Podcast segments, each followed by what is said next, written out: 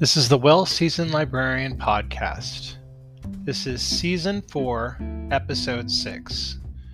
Today I am very pleased as punch to be able to give you my interview with uh, JP McMahon, who's written the Irish cookbook produced by Phaidon Press this year. Um, it's a phenomenal cookbook, and I, I, I hasten to call it just a cookbook because although you know after talking to so many authors looking at so many cookbooks over the last few years i feel like the face and the shape and the, the soul of the cookbook has changed largely and it's become something other. The irish cookbook is a phenomenal piece of work. Not only is it just an incredible cookbook of irish cuisine uh, but it also touches on history um, the uh, indigenous uh, food of ireland and the culture and so much more. So um, I really can't recommend this book enough. It's just a beautiful, beautiful book, and I think you should go out and purchase it immediately. You're going to love it um, not only for the great recipes, but the beautiful photography and design, and just the text. Uh, J.P. McMahon has written quite a bit of uh, text for the cookbook, and he talks a lot about the subject of Irish food. So, if you're at all interested in this, and you should be, uh, you definitely want to take take a look at this. Uh, the vegetable production in the cookbook is fantastic. The use of the incorporating the use of indigenous uh, berries, uh, plants, vegetables, things like seaweed uh, make a big uh, addition to the cookbook, and uh, and that's something that's becoming very exciting in food around the world right now. Um, in addition, the baking parts of it that I've always liked about Irish food is is in there as well, and it's very prominent. So definitely check that out. Uh, he's also, you know, writes quite a bit online. He writes for the Irish Times every Sunday. Um, so you want to, you know, basically check him out. Um, he has four restaurants we're going to be talking about in Ireland. So um, I really want to hasten to get to the interview part because you're going to enjoy my conversation with JP McMahon. And here we go. Welcome to the Well Seasoned Librarian podcast. My name is Dean Jones, the Well Seasoned Librarian, and today I'm blessed to have on our podcast JP McMahon. He's a writer of the wonderful the Irish Cookbook by Phaidon, and it's a new cookbook this year, and um, it's beautiful. It's glorious. I recommend you to get it as soon as possible. JP, thank you for being on the show. Now, for our um, guests who are not familiar with your work, can you tell the audience a little bit about yourself? I can. Uh, I'm a bit of a mixed bag now, so I will say that uh, at, uh, at the outset. I mean, I'm a chef and restaurateur. I've been a, um, a chef since I was 15, uh, restaurateur since 2008. Uh, as you said in your introduction, I'm a writer as well, uh, both a food writer and a bit of an academic as well. And I suppose we have we have we have three restaurants in in Galway in the west of Ireland, very close to each other. Uh, one, two are right across the road from each other, and another is about 500 meters away. And I suppose over the last 10 years or so, we've tried to make Galway and and Ireland um, a more recognizable place for food, both nationally and and internationally. Well, and also, I when I was looking up and doing research on you for the questions, I saw that you're a, quite a prolific writer as well. Um, you have quite a lot of output, and you have a regular article um, that I could see that I that I've seen online. Um, I just wanted to ask uh, yeah, you, yeah, how, how did this yeah, all actually come about for you? You've had quite a last year, few years, haven't you? Yeah, I actually sorry, I forgot that I write weekly for the Irish Times. Sometimes I forget myself when I'm uh, when it's due in. But uh, I do, yeah, weekly column for the, the national newspaper, and yeah, like as I said, um, I mean the last two years have been have been difficult. I mean for for everyone in hospitality and probably for everyone in general.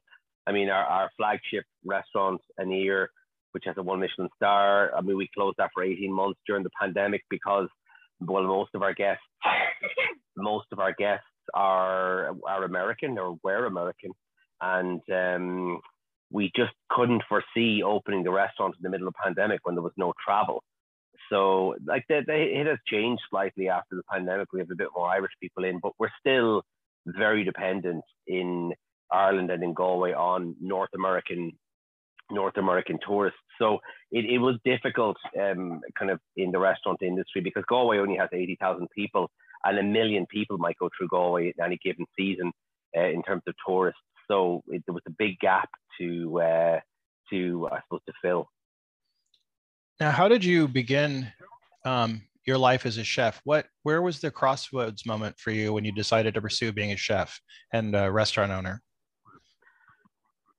Um, I suppose I, I, never felt I decided. Um, I, I, suppose things gradually happened. I mean, I loved cooking in, in school. I, I, I did home economics in secondary school. I uh, my first job as a 15 year old was was in um, was in a kitchen, and I I liked um, I liked cooking, and I kind of went back and forth between cooking and um, I went to go into college as a, as a, as a mature student in uh, in Cork in 2002 to do English and art history, and and, and at, at that point I would have been what 20 in my early 20s. I really thought I wasn't going to cook again, and I began cooking three or four years later, and and kind of went between studying a little bit, kept cooking, and it wasn't really, I suppose, until we opened um, our Cava Bodega in 2008 that I really committed to this is my life um, as a as a chef and as a restaurateur. Because I suppose being a chef is is intense enough, but I suppose opening a restaurant it becomes very much 24 seven, and that was when I had to I suppose commit to uh, to to that. But I suppose I've always liked to combine food and writing and food and I suppose and its representation through their various different mediums, whether it's video or photography or um, or even podcasts like we're doing now. Uh, we have a podcast for our symposium called Food on the Edge, and that I mean I suppose I love engaging with the the stories that food brings up, and I suppose that come around when people travel for food or, or people engage with food. Now, you've studied English and art history at the University of College Cork. What inspired you to follow this educational path? Um, like I've always loved writing. I mean, for uh, my, my, my love of writing and literature probably predates my love of cooking in terms of whether it's poetry or plays or or um or books. And I I suppose I, I, I went I always saw writing as a pastime while I was a chef. Um, because I suppose that there's only so many jobs you can you can do as a, as a writer. So um, I went back to college as a mature student to, I suppose, follow that love. And I've always loved um, art in terms of painting and photography. And I, I wanted to, to, um, to study it. And I suppose it has informed, particularly, it has helped me write better and um, the various books that I've, I've written um, and the and the articles. I mean, I see I see it much more holistically now I mean, I'm 43 now. I mean, when I was studying art history in English, I thought it was so so removed from from cooking, and I was like, I could I could I, I really struggled to bring them together. I was like cooking on the weekends, college during the week, and I was like, and, and then if you talk to the English and art history people about cooking, about professional chefing, they probably wouldn't have much to say. And likewise, if you go in and talk to the professional chefs and talk to them about going to some exhibition that like we're too busy to, to talk about this. But I, I feel whether whether I have just matured or whether society has matured, um, now I feel the two of them are much more uh, in harmony. And I suppose even when we did the the Phaidon book, um, twenty well last year, twenty twenty, um, I the the photography, the text, the way it looks, like all of that came into play, and, and I actually felt like, oh, this is um, this is really fitting together. And I mean, Phaidon were were my first choice uh, to approach because Phaidon published beautiful art history books, and I've used them for many many years, and I love.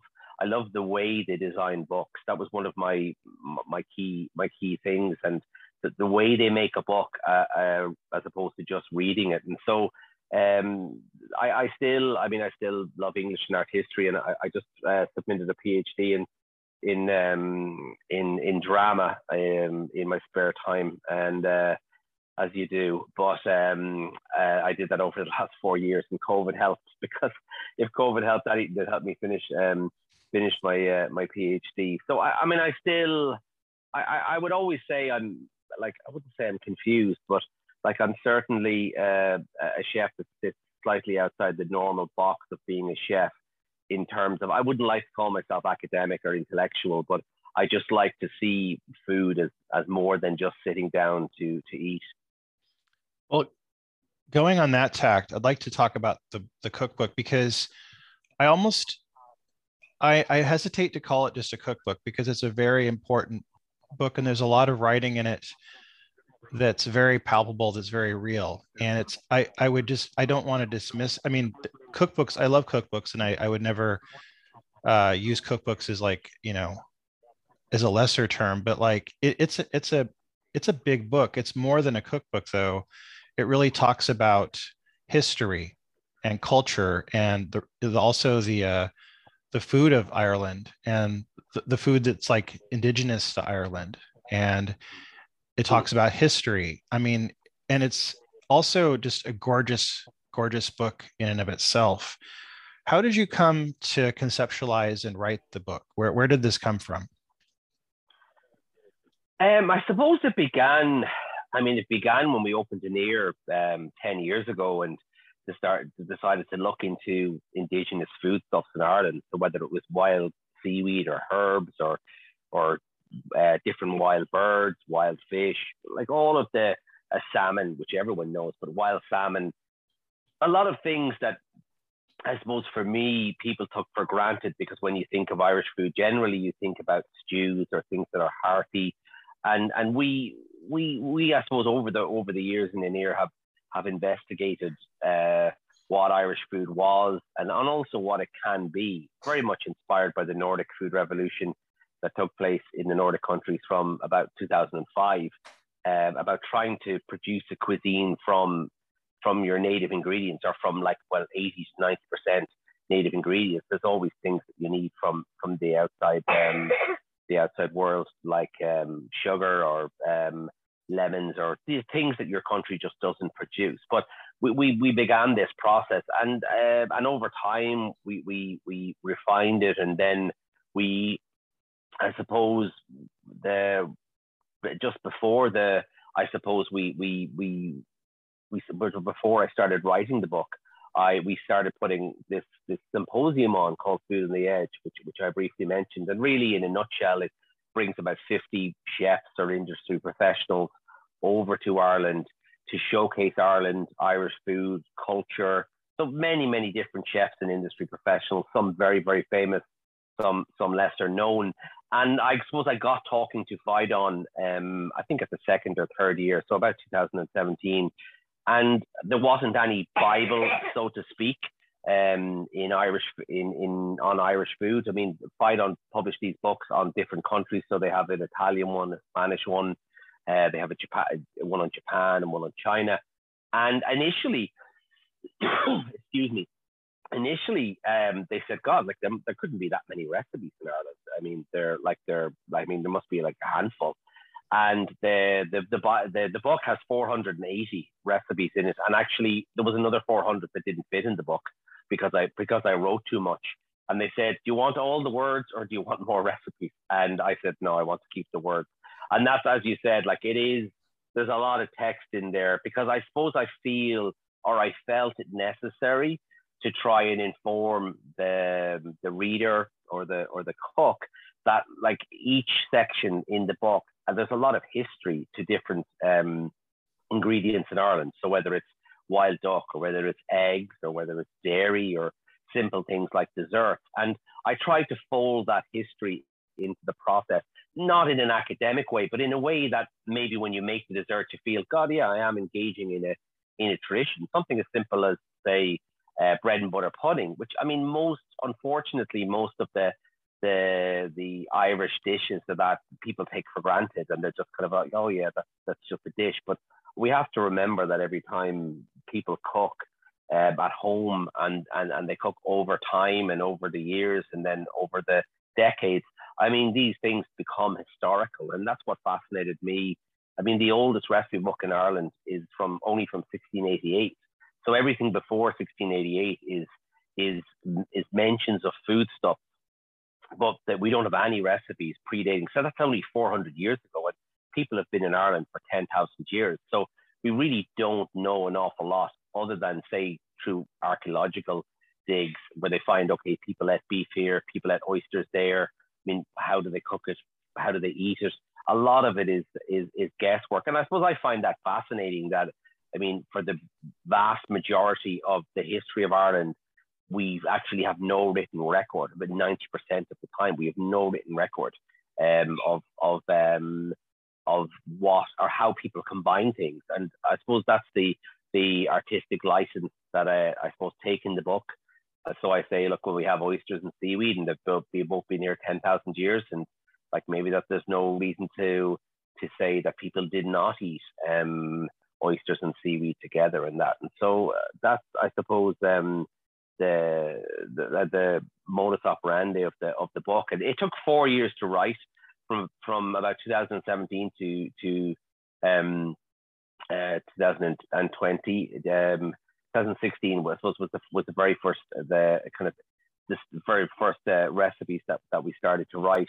And um, yeah, like I mean, there's enough there's enough there for a whole sequel. I've, I've written a fish book in lockdown, just on on recipes that were left over, and I um it's about trying to again, I suppose, um, uh, start the whole process again. But look, uh, at the moment, the book is the book is selling well. I think it's sold about twenty five thousand copies worldwide, and I mean that's credit to Phaidon as well. Their distribution system is is, is very very good. So, I mean, I will wait a year or two and, and then see uh, will we enlarge the project and really any section of the book. And if there's any of your listeners who want to write a book on Irish food, like any section in that book could be amplified to a book. Like I really, we edited down so much, and you could write a uh, a book on on on milk in Ireland, and there's there's so much, um, so much there. It's it's such a beautiful book, and I loved all the recipes in it. I loved reading them and getting a sense of what what um, Irish cooking is like. And I've read other books before. I have lots of other books, but this was, I think, the best I've ever seen. And did you feel that somebody needed to kind of address the idea? Because many people in the West don't know. We don't know over here in America usually what Irish people cook or eat. And I think that usually if we get a book on it, it's usually kind of twee and maybe like meant to be a gift or something. And it's got, you know, a handful of recipes, like you said. So eh, did you want to kind of address that and like talk to the world and say, this is, you know, this is our food, this is our, our heritage? Yeah, absolutely. So and I completely agree with you in the sense that I suppose the way that we have marketed Irish food probably since uh, our independence, maybe since the, the 1920s, and we have kind of treated it as a lesser thing, and and used it as a as a as a vehicle to get people to Ireland to to do something else, to look at the scenery, to engage in the history of their family and that. And other than say a few books like we could say Darina Allen or Myrtle Allen, who are um, uh, very I suppose famous food writers in and of themselves, or maybe Theodora Fitzgibbons. There's been a few, by four or five writers in the 20th century that have tried to do um, what I did, and, and, and, and I use their books, and also um, I um, I make reference to their books a lot. But I suppose the problem was was that a lot of times these books were published internally in Ireland, and they, it was never they were never I suppose they were they weren't considered as much um, uh, for the the export market, and, and they never made it to the to the states. I mean, one or two, Darina's um, probably made it, or I know Colman Andrews did a, a Food of Ireland uh, book as well. But I think by and large, uh, like a book addressing Ireland as a as, a, as an entity, um, I think was um, was missing, and I suppose I felt that um, I felt that I wanted to try and address this, particularly for an international audience and particularly for a North American audience. Now, as I've said um, before, it's a beautiful book. Like it, it is visually arresting. Now, there was some production work that was done by the design was done by Julia Hastings, and I know that uh, Phaidon usually does really beautiful books. How much of a hand did you have in the look of the book as like a, as somebody who studied art? Well, I suppose I mean Judith did most of the the the stuff for the book, and I suppose I I suppose was there to say I like it and I like the way it works in the book and uh, the font and but everything was supposed important to us. Um, like uh, as I said, the, the way in which the the recipes were were written, the font, the amount. I would have loved to get more photographs in, but unfortunately, as they kept saying to me, the more photographs, the less text. So and I kept saying, no, no, we have to keep this text in. And also the the end of the book with the index of wild food um, is quite long. And I had I had wanted originally to have that illustrated, so I would have loved to have an illustration of the um, uh, of the seaweeds and the mushrooms and the wild herbs. But unfortunately, we just ran out of space. And like if you look through the wild the wild food index, you'll find that there's loads of recipes embedded in that.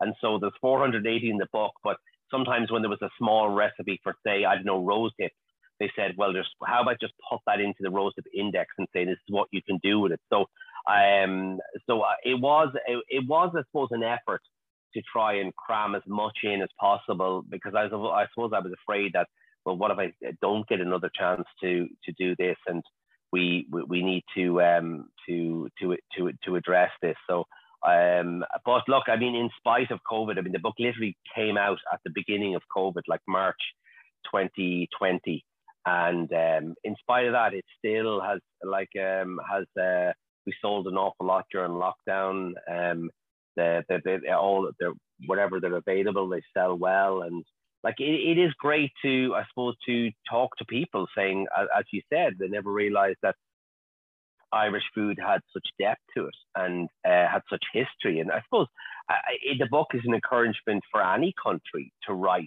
about their um, um, write about their their food their food culture. Because I suppose we have viewed food through the lens of the empires, whether that's France or Italy or Spain or England, and I suppose lesser lesser countries or the colonies have said, well, we don't have a food culture, we borrowed everything, but I think wherever there are people, there is a food culture.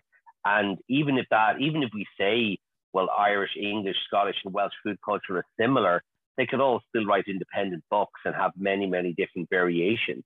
I mean, you could, you could, European cooking is, is, there's a lot of similarities in it, but there are still dishes where that you will find, um, like in the book, that would have might have been made in in Kerry in the like southwest of Ireland that would not have been made uh, anywhere else. And I suppose that's the beauty of of the, the regionality of food and, and how every time you you make a recipe it, over time it changes. And uh, when you pass the recipe down to or you give it to a friend like they might change it and then they might pass it on again and change it again. And and, and then that's the beauty of the of the, the the personality of cooking.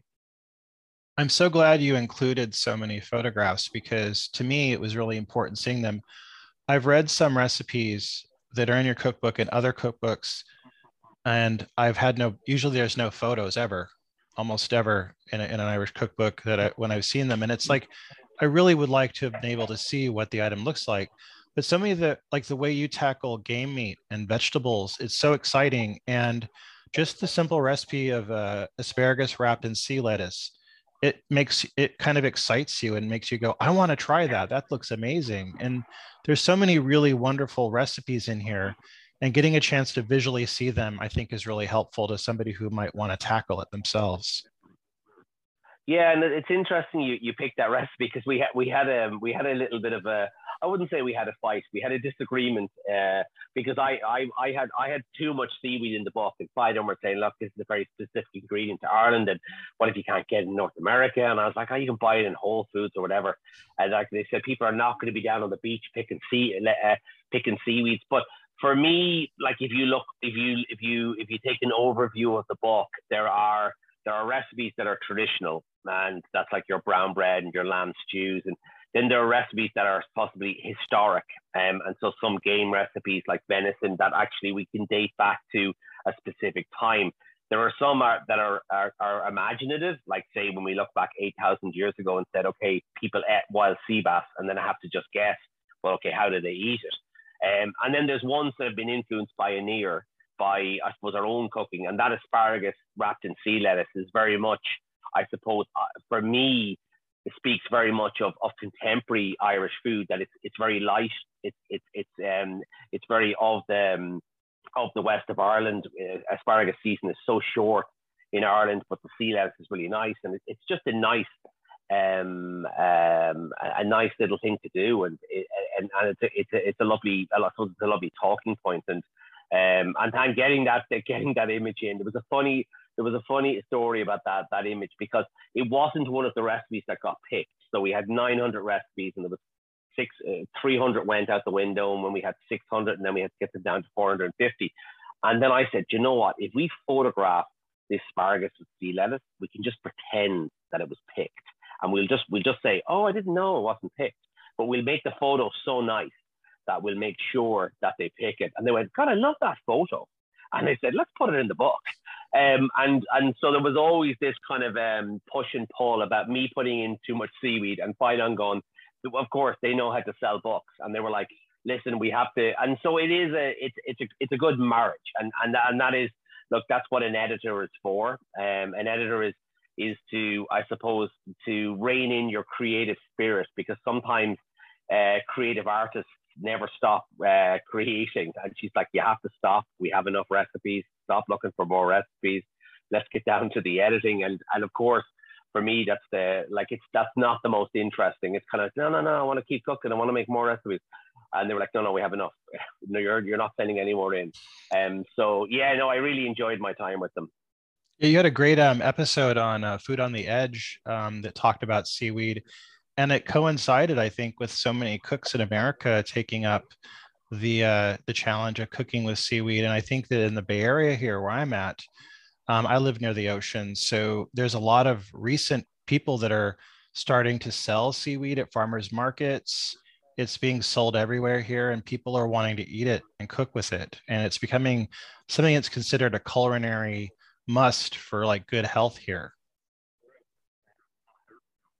Yeah, and actually, uh, just literally about half an hour before we were talking, I saw Alice Waters posting about uh, seaweed producers in the Bay Area uh, who are out foraging huge bits of kelp. And I mean, the, the Pacific is warmer than the mm-hmm. west of Ireland, and so the seaweed is going to grow more. And and that's, I suppose, for me, the the downside of being in the cold sometimes is that okay, we do get some beautiful small seaweed, but we don't get that lovely long kombu and kelp that that the Japanese use. And I remember cooking in, in Toronto two or three years ago, and you get the seaweed folded like a blanket, and it's just like it's like wrapped really nicely. And I, I, I remember sending it a picture to our seaweed um, producer, seaweed harvester, because he usually just takes it and gets it. I get it dried in black bags, and I was like, "Would you like to? You should wrap your seaweed." And sell it in little packages. And he was like, Would you ever leave me alone? Um, and uh, so I, I, I, the Japanese treat seaweed like gold, and we treat it like I don't know, like you just throw it onto the back of a tractor and then drop it into someone. And I was like, God, like I mean, if, but I, we're still we're we're learning, you know, and I think that we can we can learn about how to treat seaweed better and and to give it more uh, more value. Because I suppose for most people, still seaweed is just something that gets washed ashore and it's it's annoying and it smells and it's really unfortunate because not only, as you said, for health, for nutrition, but for flavor and taste, it's just it has so many possibilities. And um, for, from wrapping stuff, wrapping fish, wrapping asparagus, chopping it up and putting it into stews, like there, there's so much you can do with it.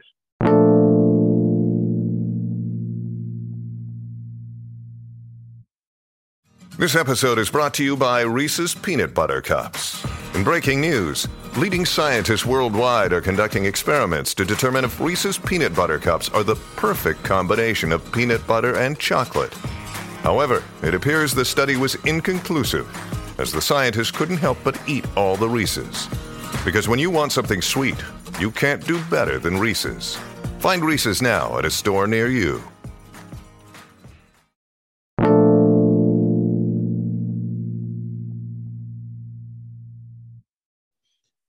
I did touch on just re- just now uh, Food on the Edge podcast, which is a magnificent podcast. Can you talk about how you you began to start the Food on the Edge podcast? Yeah, I suppose we we um we started it with um I think we did we started before lockdown or actually we might have started it um after um um after I suppose once the pandemic had begun had began. Uh, we might have done a few episodes before that, but I suppose we it was another way of um, uh, of communicating and, and another way of ta- of telling the story, not only of Irish food, but then uh, some of the last ones we did, we've interviewed different different chefs from around the world and and tried to, I suppose, put um, more personality and voice into um, into cooking, and I suppose I've really enjoyed it. Um, um, and I, I, think it's uh, podcasts are a wonderful vehicle at the moment to to communicate to people because uh, you you put them out into cyberspace and all of a sudden someone contacts you from halfway across the world and says, "Oh, I, I heard your podcast," and I, I really like that. And even though it's it's not about for us, it's not about uh, listenership or in terms of like figures and that we we produce them. Um, a couple of hundred people listen to them, but for me, it's it's just another way to talk about food and and to to try and encourage people to see food as um as a as something that's experiential as opposed to just you eat it when you're hungry. You know, it's it's a cultural thing, it's a historical thing, and if we don't, I suppose, nurture it, we, we won't always have it. And and I think that's uh, that's uh, something that's um, that's important. Now, you are the culinary director of the Eat Galway Restaurant Group. Can you tell us about the Eat Galway Group? Yeah, no, um, we um, we started again. I suppose a bit like my um, chefing career. Uh, we we did. It, it, I suppose Eat we uh, grew grew organically, um, and um, we um, we started Cava in 2000 in 2008, um, and that was our I suppose a tapas restaurant. We wanted to I suppose bring a, a taste of Spain to Ireland, but also a taste of uh, or the way that the Spanish ate, and that was by sharing food and I suppose eating a bit later. And I suppose anyone has been to Ireland, if you're eating late in Ireland, you generally have very few options. Most of the time, it's a chip shop um, or a kebab. And we always wondered when we were in Spain, going, why don't we have a culture of eating late at night where people sit down, have a glass of wine, and have some charcuterie and cheese or some olives and that? And so they were some of the ideas that we wanted it to explore. So that was 2008. And then in 2011, the restaurant next door to Cava closed. And so I suppose we just said we'll, be doing other restaurants. I don't ask me why we we um, uh, we we decided this, but we we did, and and that was very much at the height of the where the Nordic the influence of the Nordic food movement in terms of looking at indigenous foods. And we said, well, why don't we do a restaurant based on this? Was a very small restaurant. Um, we opened it kind of like as a bistro um, with a very small menu. And the following year, we the restaurant won a Michelin star, and that, that kind of like was an av- like an avalanche hitting the restaurant, and it very much uh, we had to change an awful lot of things because it, I suppose it brought a brought international spotlight to the restaurant and to our to our other restaurants, and and and I suppose over those years and with Tartare now as well, we I suppose we branded the restaurant Eat Galway because I suppose we wanted to see them as well, I suppose when people come to Galway, they want they need to eat, and we would like to facilitate food at every level. So I was never just interested in opening a fine dining restaurant or opening um, a tapas restaurant that only served this. And for me, I, I love food and I love the different ways that you, the different things that you can do with food, and whether that's a cup of coffee and a croissant in the morning, uh, and of course, I put some seaweed in the croissants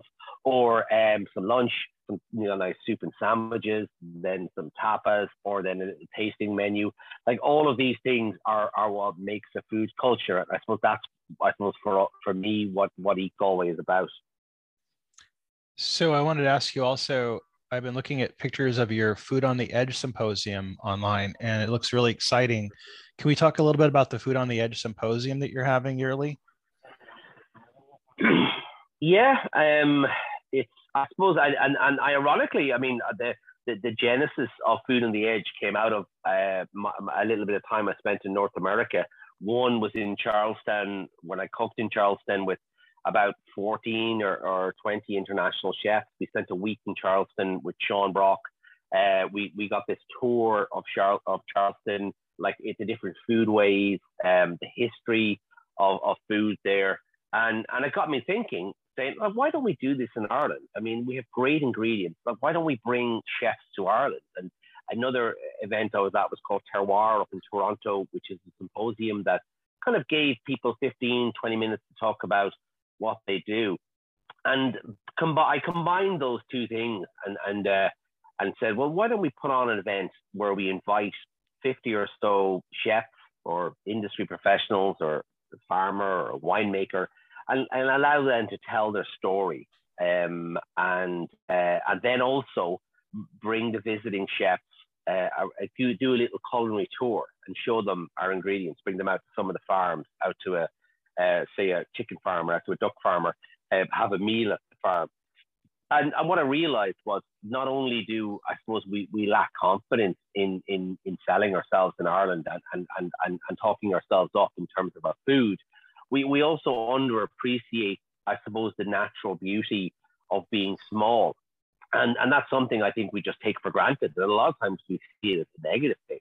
We see it like uh, being a small country, small roads, um, small, uh, small everything. And I remember there was a chef over from, from Boston, and he said to me, God, you just don't get roads like this in America. And this was a small country road that no one would take any notice of. And it was the first time I looked at it and said, you know, that's actually a very beautiful thing, um, as opposed to giving out about it, saying we need to knock this small road down and build a bigger road. And and and and, and that's what we've tried to do um, over the last, what it's since 2015. So over the last six years, and this year we, we moved it to Dublin um, and put it on in an urban farm in in um, uh, in Dundrum called Airfield, which is a great example of um, of urban farming. Um, really, really, a lot of Irish people don't even know about it, but it's very much up there with anything that Dan Barber or Alice Waters are, are doing.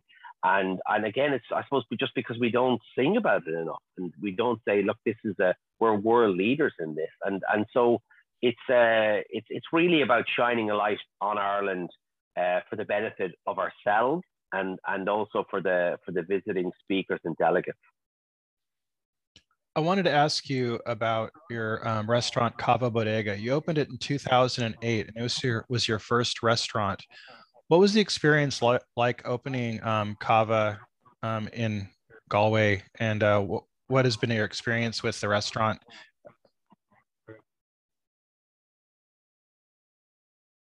Yeah, uh, uh, I suppose Cava is a is a powerhouse now. Uh, can you hear me? Sorry. Yeah, yeah. Oh, sorry. I, I, I thought I lost you for a sec.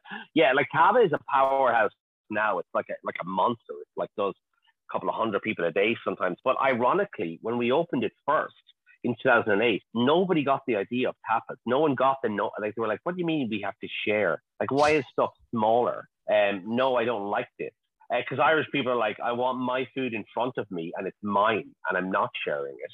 And I, I don't want to, why is this one coming first? Because I don't want it first. And like it literally took two years. And I remember, like, if you say, for example, like Cavan might do 400 people on Saturday, I remember days where we would do eight people all day and and really I would question going, are we doing the right thing here? I don't know. I mean, maybe we should go back to doing a la carte and main courses. And but we got a review in the in the Irish Times um, uh, in 2010 and um, by a, a, restaurant critic called Tom Doorley, and he said, like, this is a great place to go to.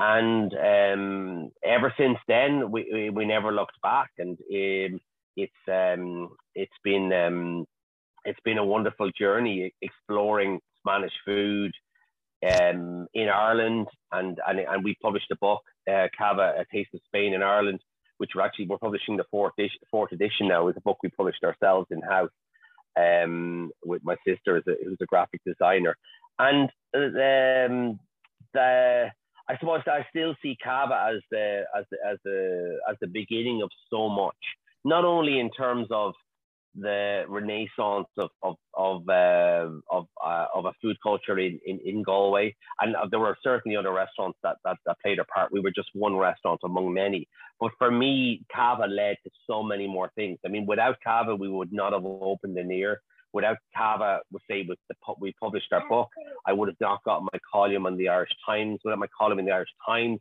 we wouldn't have got more international attention. Without Aniar, we wouldn't have got Food on the Edge, and and then without a, without Food on the Edge, we wouldn't have got a Phaidon book. So all of the for me, in spite of like eh, the focus being now on Irish food culture in Ireland, all of this began with a, a kind of small Spanish restaurant that we opened uh, to, to bring a little sunshine to Galway. Uh, and Galway can get a lot of rain, and um, uh, and it certainly doesn't get a lot of heat. So, uh, so for me, it was about kind of transforming Galway. And we've had so many Spanish people work through the restaurant now, and we've developed so many interesting historical uh, connections with with Spain over time, and different connections that I never even realized um, over the last five or six hundred years that Ireland had with Spain. That um, that I suppose people had forgotten or people just hadn't paid any attention to. So lots of things we realized uh, after the fact. Um, but I think also one other important point to, to make is that Cava was the first place where we started working with local farmers. The farmers just came to us and said, Do you want to buy my chicken? I, I have a farm 10 or 15 kilometers away. Do you want to buy my beef? I'm, I'm here. Uh, and then once you start working with a few farmers, then more farmers come. And then the sheep yogurt farmer comes along. And, and, and then you say, Well, my friend has a restaurant down the road. They might take some as well. Or my other friend has a restaurant down here. And that's how it all just snowballed. And now, I mean, Galway might have 40 restaurants, um, and and so many of them are using local produce. And and I think you you probably went through the exact same thing in the in the Bay Area in the like 90s or noughties, where yeah, this explosion of local food. Um, and I think that's what uh, Ireland, I mean, de- developed. Um, I suppose developed um, um, on top of that, and and and and and, and hopefully Galway people will come to Galway, and we will influence other other food cultures to to look at us and say, wow, it's a small town, but we can do it as well.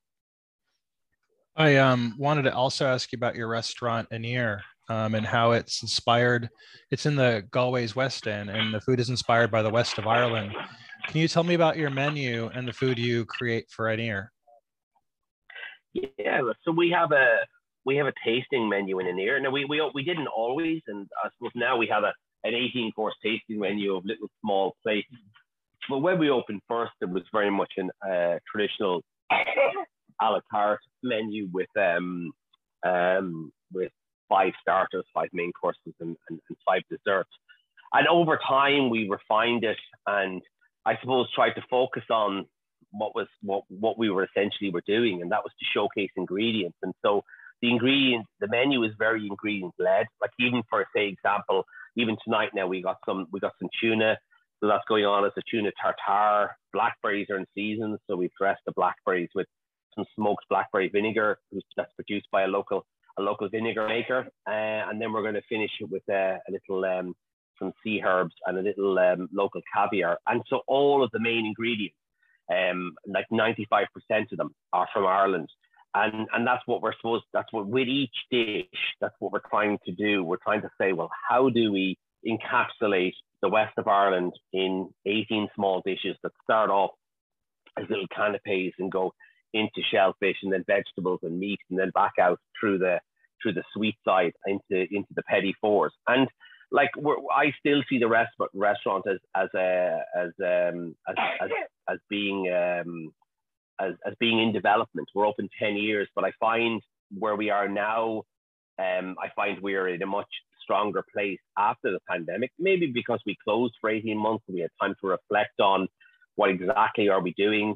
I mean, it's a very small restaurant, only 20 seats in the restaurant. And we really try and focus on, on customer experience. We have a gorgeous wine list um, uh, of our organic and natural wines. And so the focus is very much on the experience of the guest in terms of the food, but also the the narrative of the that the food, I suppose, that the food has. Uh, we have little poems interspaced in the food, like a poem on a bread, a poem on um, on oysters, like by from Seamus Heaney. And um, yeah, I like to fold the literary and the theatrical into it in very in very subtle ways. That's wonderful. I, I'm, I'm very curious to find out about some people you've read. Um, and some of the authors that you enjoy. Um, tar- you also have a restaurant, uh, Tartare Cafe and Wine Bar. Yeah, this is uh, someone once described it very well. They said they said it was it was like if Cava and Aniar had a baby, it would be like Tartare. And because what it is is that it's the kind of it's the ethos of Aniar in in the shape of um, of tasting plates. And so, I mean, initially when we opened tartare, uh, it was I, I, wanted to to do oysters and beef tartare, and they were kind of like because they're two things that we do well in Ireland, and they are very underrepresented. So uh, my wife was saying, "You're ne- a restaurant that sells beef tartare and oysters is never going to survive. You're not in New York. Uh, you're in the west of Ireland, and you better think of a better, a longer menu uh, with something more accessible than just beef tartare and oysters." And I was like, "No, we'll just have a wine bar." And she's like, "It's not Berlin either. It's like." So what we decided on was that we will do a cafe during the day with really nice sourdough sandwiches, soups, uh, some sweet pastries, uh, some salads, and then in the nighttime, we will do our small plates. And so we have a lot of different small plates, but two of our signature ones are still our, our oysters with sea lettuce and caviar, and our beef tartare with smoked egg, and um, uh, and so and some watercress. And they still so we've many other dishes that um small plates, but it's a little bit le- uh, less formal than Aniar. Of course, the the price point is is a lot is a, a lot less, and and some people have actually fallen in love with tartare now and said like, don't tell the chefs in Aniar, but I, I prefer here now. And I was like, don't worry, I won't I won't burst their balloon uh, or, or or or offend their or offend their ego because uh, they think that they're the best. But I mean, but like Galway loves casual dining, and I've always known that. I mean, some cities are built for fine dining, and maybe that's London or uh, Hong Kong, or like you need a lot of not only a lot of capital, but you also need um, uh, financial sectors. And you need so many, so many, so much more things in a city if you want to have a number of fine dining restaurants. And like there are two restaurants with Michelin stars in Galway, and I would say like that's like that's almost that breaking point. I mean, if you got a third restaurant with a Michelin star in Galway, I don't know if we would all survive uh, because Galway is a, I suppose, a very uh, artistic bohemian city, and it loves casual dining. And Tartare and Cava, I suppose, are um, are um, I suppose testament to that, and also the many many other wonderful uh, casual dining restaurants that we have in the city. When it comes to your cooking style and technique as a chef, uh, who has most influenced you? Um, like I'm self-taught as a chef, so I mean, I certainly have like get a lot of my ideas from from reading and and like more recently on uh, from looking at stuff online and on on Instagram. I mean, I, there's a lot of different chefs who have influenced the way in which I cook, and certainly on the the Nordic side, like chefs like René Redzepi or Magnus Nilsson have very much informed what we do in Aniar. I mean, on the other side of that, um, there's a lot of uh, Spanish books. Uh, Claudia Roden's um, uh, book on Spain has very much been very influential for me in terms of in terms of Spanish cooking. And then closer to home, I mean, Darina Allen's book, Myrtle Allen, Theodora FitzGibbon, a lot of Irish chefs that um, that have written about Irish food, like inform me as well. So it's it's very mixed. Um, and still, I mean, even some British cooks like Nigel Slater. I mean, I, I used to collect uh, Nigel's columns in the he's still writing in the Observer, um, and um, uh, and the Guardian. And I used to I used to love that the way in which he I suppose tells a story through ingredients and uh, and even through the time of year and that. And I suppose I, I really I suppose felt that was uh, uh, influential to the to the way in which I, I think about ingredients. I would ask. I wanted to ask you, uh, what do you think your perfect meal would be if you could narrow it down to one thing?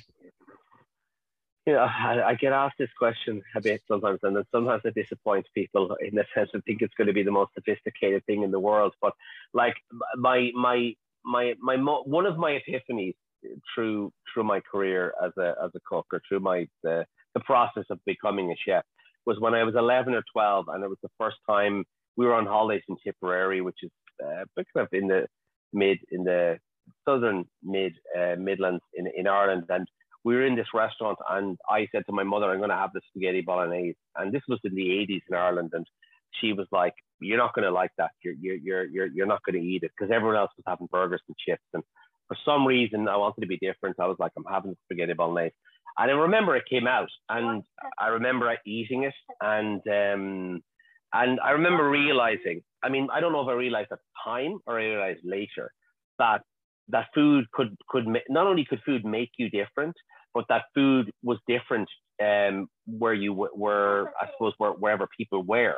And I grew up in, in like in um, I suppose in a culture where I mean my grandmother never had pasta. I um, my both my grandmothers in their house. And the explosion of Italian food in the in the nineties in uh, in the late in late late early was uh, late late eighties and early nineties in Ireland um, was uh, was deeply I suppose deeply affected Irish food. And, and the, the first the first place I ever worked in was an Italian restaurant when I was fifteen and falling in love with bread and pizzas and and all of that sort of stuff. So I've always said that my last meal will be spaghetti bolognese, just very nicely cooked, and it's still something I cook a lot at home.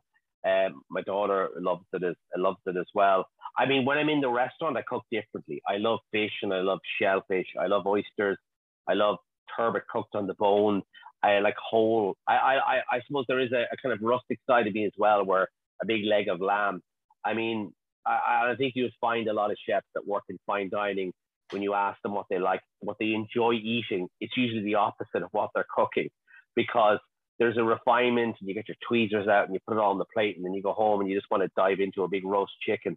And that's like that's your your your sweet spot. And and I think it's important that people realize that that people always think that I, I play food at home the way I play food in the restaurant and I was like oh my god no absolutely don't. Sometimes I go home and have a bowl of cereal uh, it's like there's you know it's it's like it's the opposite they go you hardly eat a bag of chips and I was like absolutely I'm a normal person like a uh, or have a Chinese or an Indian or like all of these things. And like, but certainly, um, like the in terms of the food that gives me most comfort, it's still unfortunately Italian food. As much as I cooked Spanish food over the years for a long time, I I still love the the the warmth and the nostalgia you get from from eating eating Italian food. Now, as a um, English major, uh, who is your, some of your favorite authors?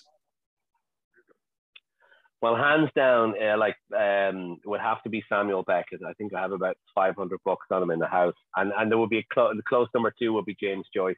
I know now that sounds very stereotypical, but um, I, I I fell in love with Beckett and Joyce's work um, pre pre college, and um, it's it's I suppose I, have always loved it, um, and um, I mean I, there's many many different writers I love around the world. I mean in, in terms of the the states. Uh, Cormac McCarthy's work I, I, I, really really enjoy as well, and different German German writers. Um, but I, in terms of the Irish writers and, and, and some of the literature that we use in the restaurants, I mean the poems of Seamus Heaney as well.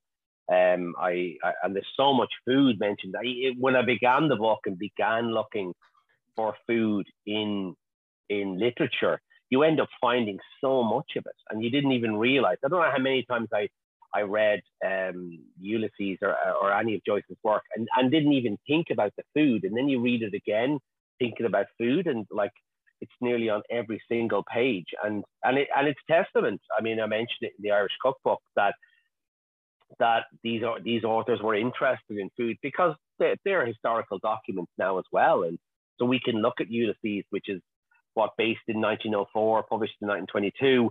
But we can say, okay, wow, we can we can we can look at even though we might have specific recipes, we can say, oh God, the guys were eating this in, in 1904, um, and um, and that can help us broaden out our food culture. So literature helps us so much. And as I said to you, with the first um, recipe book, the uh, 1688, um, which is in Birr Castle um, if we look at medieval literature, we find references to food.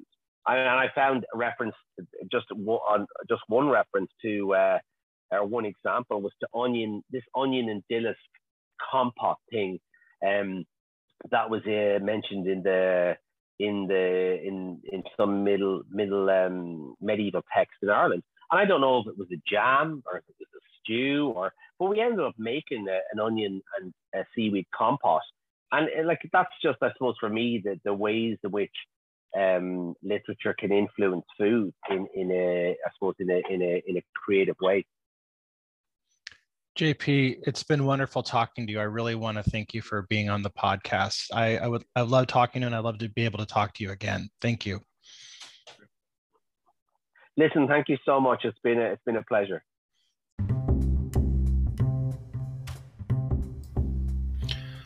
That was JP McMahon author of the Irish Cookbook. I hope you enjoyed that conversation. I really had a great time um, talking to JP. I would talk to him again in a heartbeat several times. Such an interesting person, and his work is just truly magnificent, as I've said. Um, very humble, um, but he could definitely um, brag more because his work, both in his cookbook, uh, his uh, menus for his restaurants, just phenomenal and also his uh, articles are just brilliant, as well as his podcast. So a man, a man of many hats, uh, very interesting person. Love talking to him. Now on Friday we're going to have another really wonderful person, um, Cenk Sönmezsoy, who is um, the author of the Artful Baker cookbook, and he has his uh, wonderful um, cookbook that has full of great, just amazing recipes and stories and just phenomenal food photography. Um, and we also talk about the Golden Girls a bit. Uh, so you're going to want to be here on Friday for Cenk Sönmezsoy, uh, a Turkish author and baker uh, who's written just a spectacular, one of a kind cookbook, The Artful Baker. You gotta you gotta be here to hear that conversation. It was just fantastic.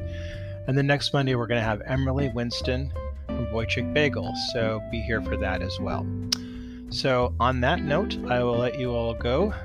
Have a wonderful evening and happy cooking.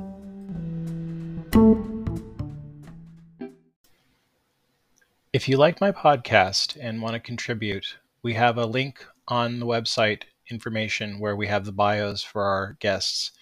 And you can contribute to Buy Me a Coffee, which is a website that you can um, basically give tips to the host of podcast and other platforms if you like.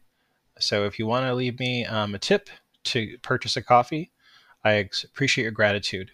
Um, if you enjoy my podcast, please um, let other people know about it, uh, share the information on social media, or tell a friend about it. Thank you very much.